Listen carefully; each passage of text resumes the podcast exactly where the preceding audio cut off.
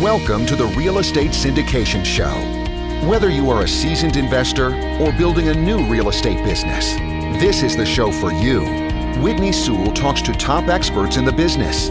Our goal is to help you master real estate syndication. And now, your host, Whitney Sewell.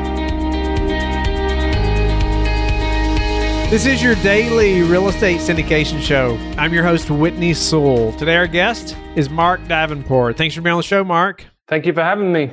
Mark and his partner Phoebe sold their single family house five years ago and have been on a real estate investment journey since, moving from duplexes and 60 units to most recently a 12 story tower block. It's been a fascinating journey so far, he says. So, Mark, thank you for being on the show. I'm looking forward to hearing more about your journey and, you know, some things we were talking about before the show and just like how you've uh, been aggressive to scale and being willing to take risk and, you know, being willingness to take that next step. I think it's just so crucial that we hear those things when we're getting started in this business and we understand we can't do it. It's difficult. It is not easy to be willing to take the risk and to take the next step. I'm looking forward to hearing how you have done that. But give us a little more about who you are, uh, you know, what you're doing in real estate. And then, you know, I want you to help us and the listener to be, you know, willing to take that next step as well. Cool. Yeah. So uh, my partner Phoebe and I, well, I'll start with me. I guess I'm British. I was born and raised in England, but moved to the US to get married. Phoebe and I are married and we kind of found our way to real estate. I was a professional musician for the,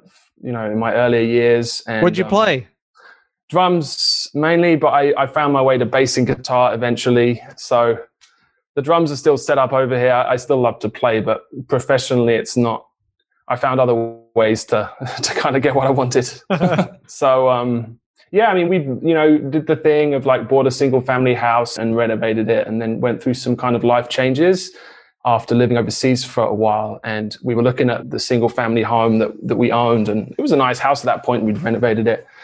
And we were like, ah, you know, we could work the next 30 years to kind of pay a mortgage. But, you know, it, it wasn't something that really appealed to us. So we decided to try a different thing. We sold it and invested in a duplex.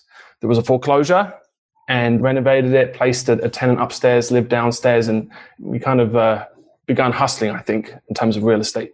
Nice. Okay, so you know what was it about real that drew you to real estate, though? You know, you're a professional musician. It's not easy to gain that status. I don't think that took a lot of work and practice. And most of the listeners probably don't know that I'm a drummer as well, but never professional. You're a drummer? Yeah, I, I love playing and have played for a long time, but at church and with different little groups and stuff, but never at a professional level. So that's so interesting. Uh, I love something, it. Something the listeners probably did not know. But Mark, you know, tell me a little about what was it about real estate? I mean, why, you know, transition to real estate, you know, from being a professional musician and what do you see, you know, what's your, I guess, uh, vision for that, you know, in the future? Yeah. Well, you know, as a musician, I was working and earning money, you know, earning an hourly rate, like either playing in bands or teaching. Most of what I did was teaching. And yeah, I was doing fine. It was doing okay. But Phoebe and I, we started to have kids and, you know, it was like, ah, this isn't quite what I want. Wanted passive income. We were in the process of renovating our single family house and I loved it, like installing oak floors and we did some remodeling and, and um, taking out, you know, a supporting wall in order to rearrange the space. And I just loved it. It was so much fun. So it wasn't really that I decided to get into real estate. It was like, oh, I enjoy doing projects. And oh, if we sell our single family house, we can get a duplex and the upstairs rent pays the mortgage. We live rent free. Oh, that's cool. And I love to renovate. So I guess we'll just do it that way. And how it's worked for us always is it only becomes clear what we've done after we've done it. Like we never, like it's not like oh yes whitney i have a master plan here is my four steps like after the fact it's like oh oh, there was some strategy there. And yeah, you know, there were some really significant things we did and there was a plan. But in the moment, it's like kind of organic, you know? So it just kind of developed that way. And then, you know, as we did more deals and got bigger properties, it's like, okay, I'm loving this process more. It's not just the renovation I love. I enjoy working with tenants. I like the underwriting. That's, it's interesting networking, meeting people. And so I just discovered, hey, there's other parts of this that I really love too. And now I guess because I've discovered all these different things, I'm comfortable saying I love real estate.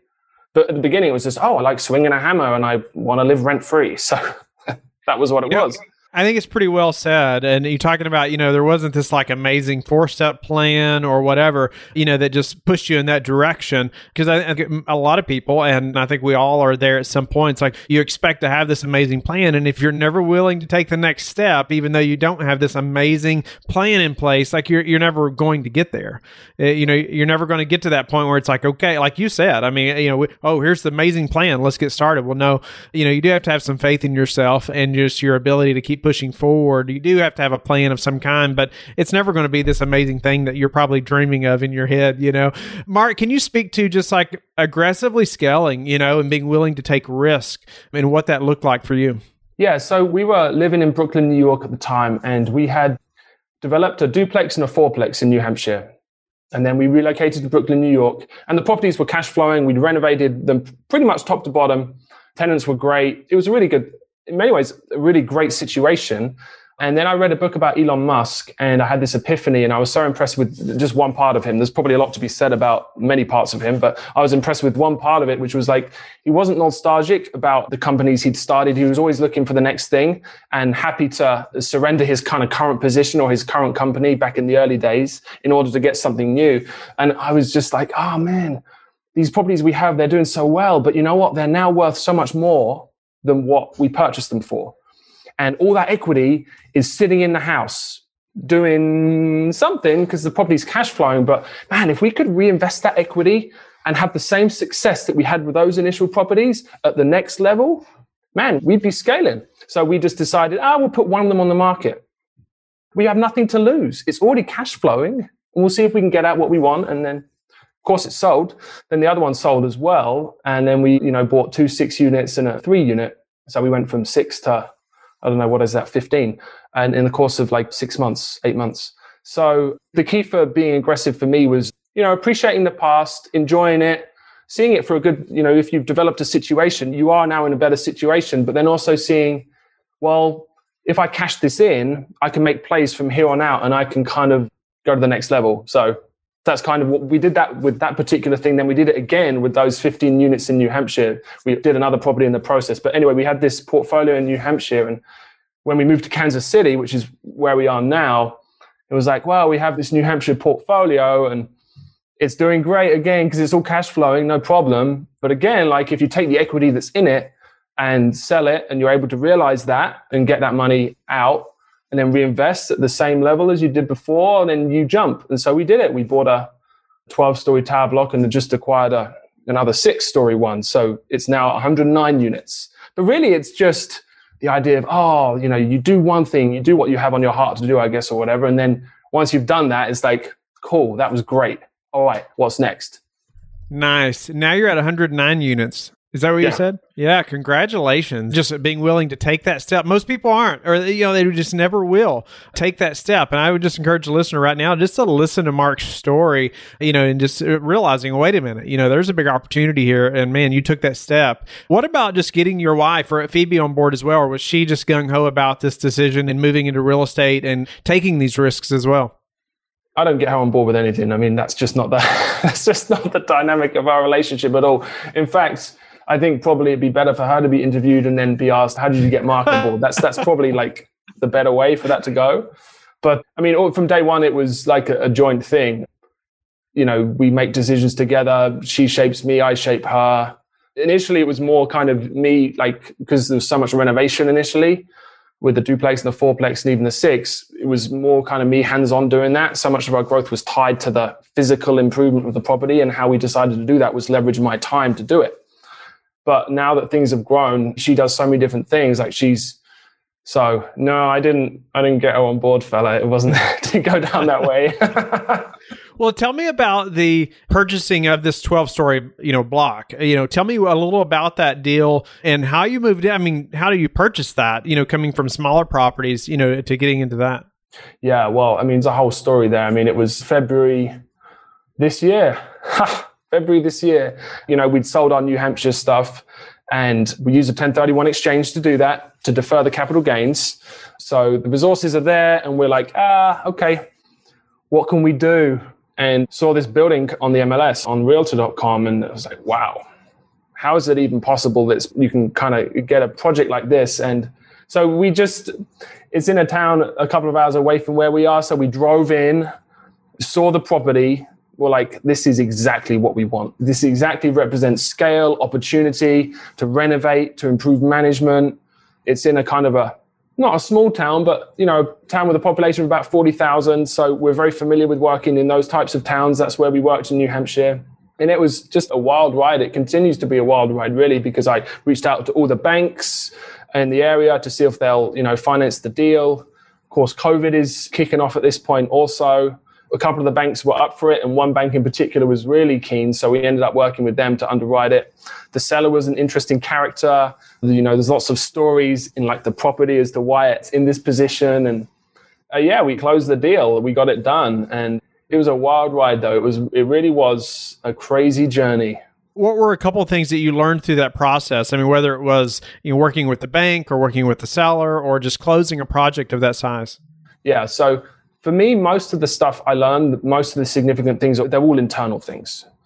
It's all me learning to not let my fear motivate my actions or learning not to be anxious about a situation.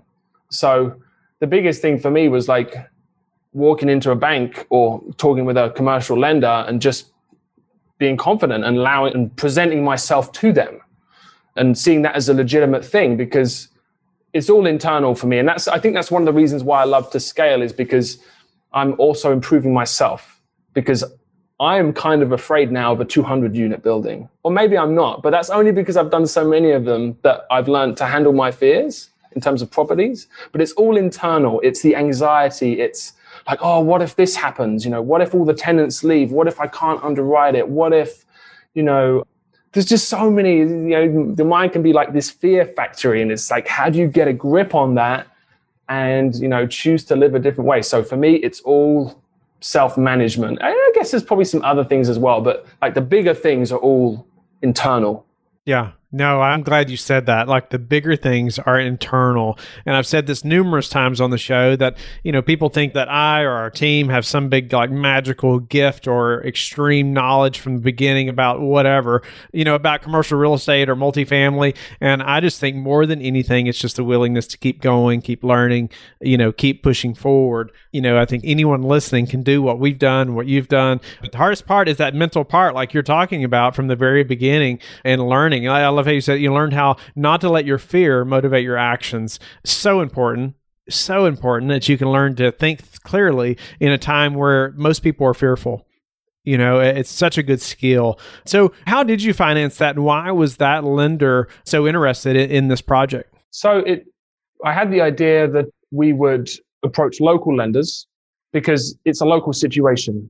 You know, there are obviously banks that are much bigger, have a even a footprint across the whole US, but we were like, this is a property that is managed, has been managed a certain way. It needs optimization. It needs renovation. It needs lots of the vacancies filled. Like the local banks have a stake in this. Like surely there are some local banks who have a vision to see this building and the downtown actually, because this is the biggest building in the city, like thrive again. And so that was kind of what it was. It was a bank that the lady who I, um, I met with, and we still work with because they're financing other projects we have I think she got there was a meeting of vision, I guess, and like the numbers worked. Like we came in with our down payment, everything. Like all that stuff is still you have to kind of tick your boxes. But at the end of the day, I think they were willing to go with us because of the vision, and they understand. And I'm that to me is incredibly profound because I'm just driving. We're just driving into this city. We don't know anyone.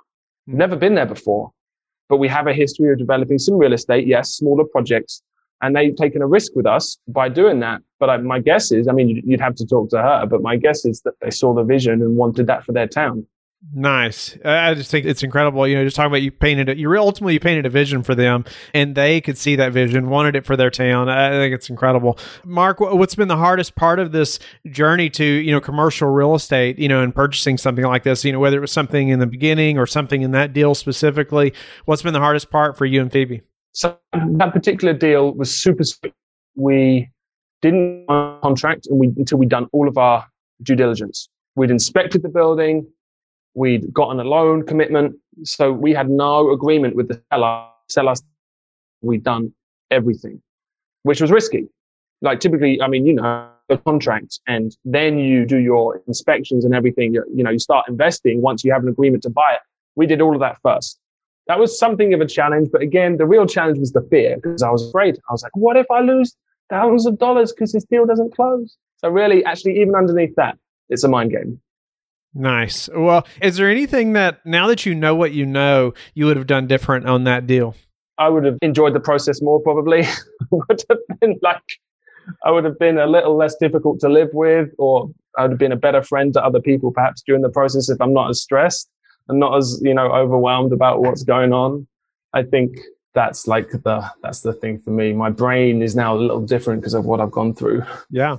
And how do you prepare for a potential downturn? Wow, there's a question. Almost everything we do is in affordable housing.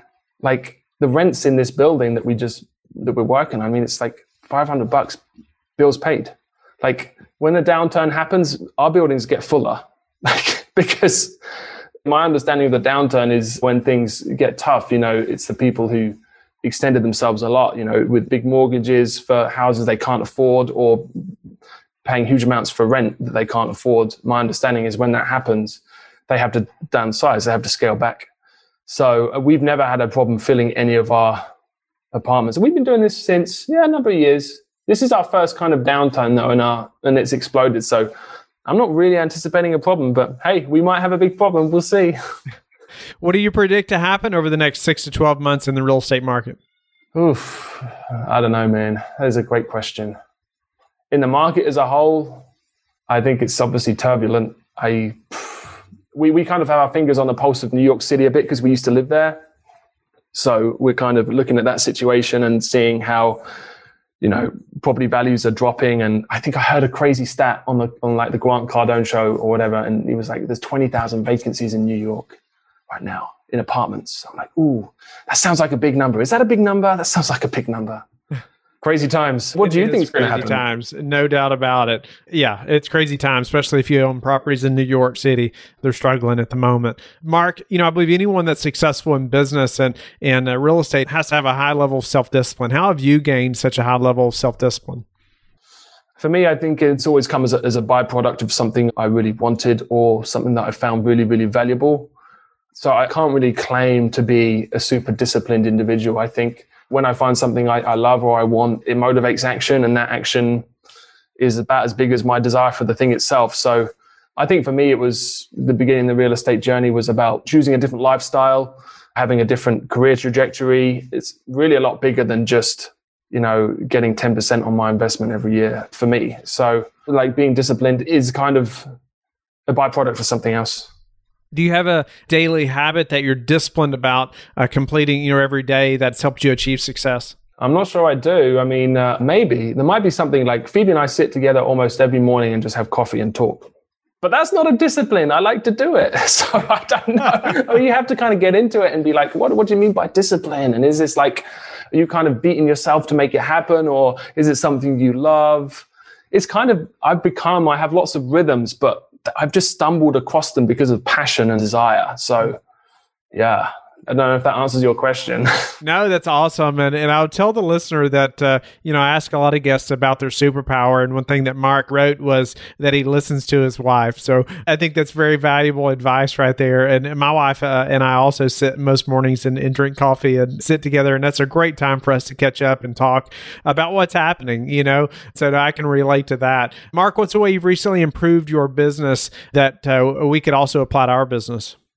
Yeah, so you know the growth we've had, scaling it so aggressively, it's like uh, learning to work with other people, learning to bring other people on and use other people and the skills that they have and the desires that they have for their own lives. So you know, working with contractors who have a desire to improve their skills or improve their situation. Well, we can work with them because we need work done and they want to go ahead and do work and social media people or we just started working with an awesome lady who's helping us with social media so for us, it's about engaging more about now engaging with other people and seeing ways to partner so that our business can grow and theirs can too. What's the number one thing that's contributed to your success? Ooh, number one thing. Ah, man, I tell you, you got these questions that are like, oh, so, let's say luck. Not luck. maybe perseverance. Maybe perseverance. Just keep it on going. Finding a problem committing to the problem and then finding out how to solve it after I've got into a position where I literally have to solve this problem. because I now own this problem. So buying properties that need work, I now own this property. If I can't find out a way to do the work, my property's horrible. So committing to a problem, hey, how about that? Persistence and committing to issues to solve them. And Phoebe's help, right? Yes. how do you like to give back? Yeah. So, I mean, we like the way we structure our business, we like to try and have that be like in the business, like the thing itself is set up to be a blessing to anyone who's involved.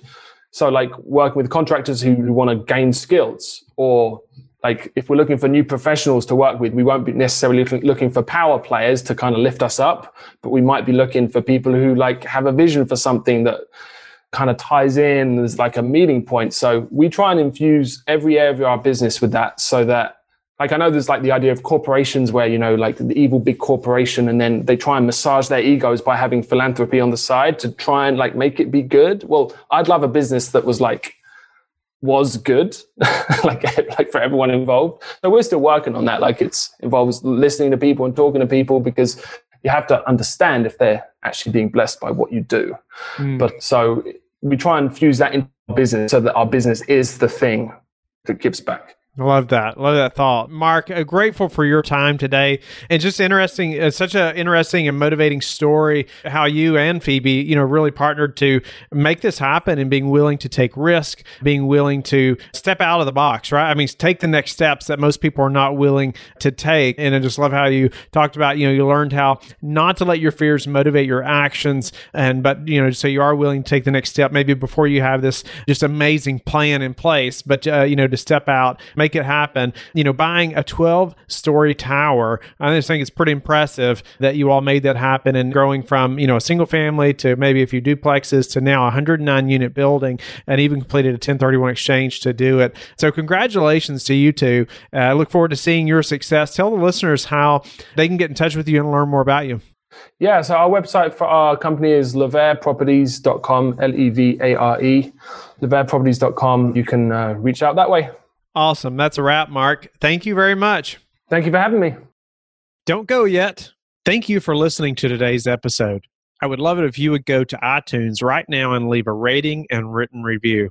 I want to hear your feedback. It makes a big difference in getting the podcast out there. You can also go to the Real Estate Syndication Show on Facebook so you can connect with me and we can also receive feedback and your questions there that you want me to answer on the show subscribe too so you can get the latest episodes. Lastly, I want to keep you updated. So head over to lifebridgecapital.com and sign up for the newsletter. If you're interested in partnering with me, sign up on the contact us page so you can talk to me directly. Have a blessed day, and I will talk to you tomorrow. Thank you for listening to the Real Estate Syndication Show, brought to you by LifeBridge Capital. LifeBridge Capital works with investors nationwide to invest in real estate while also donating 50% of its profits to assist parents who are committing to adoption. LifeBridge Capital, making a difference, one investor and one child at a time. Connect online at www.lifebridgecapital.com for free material and videos to further your success.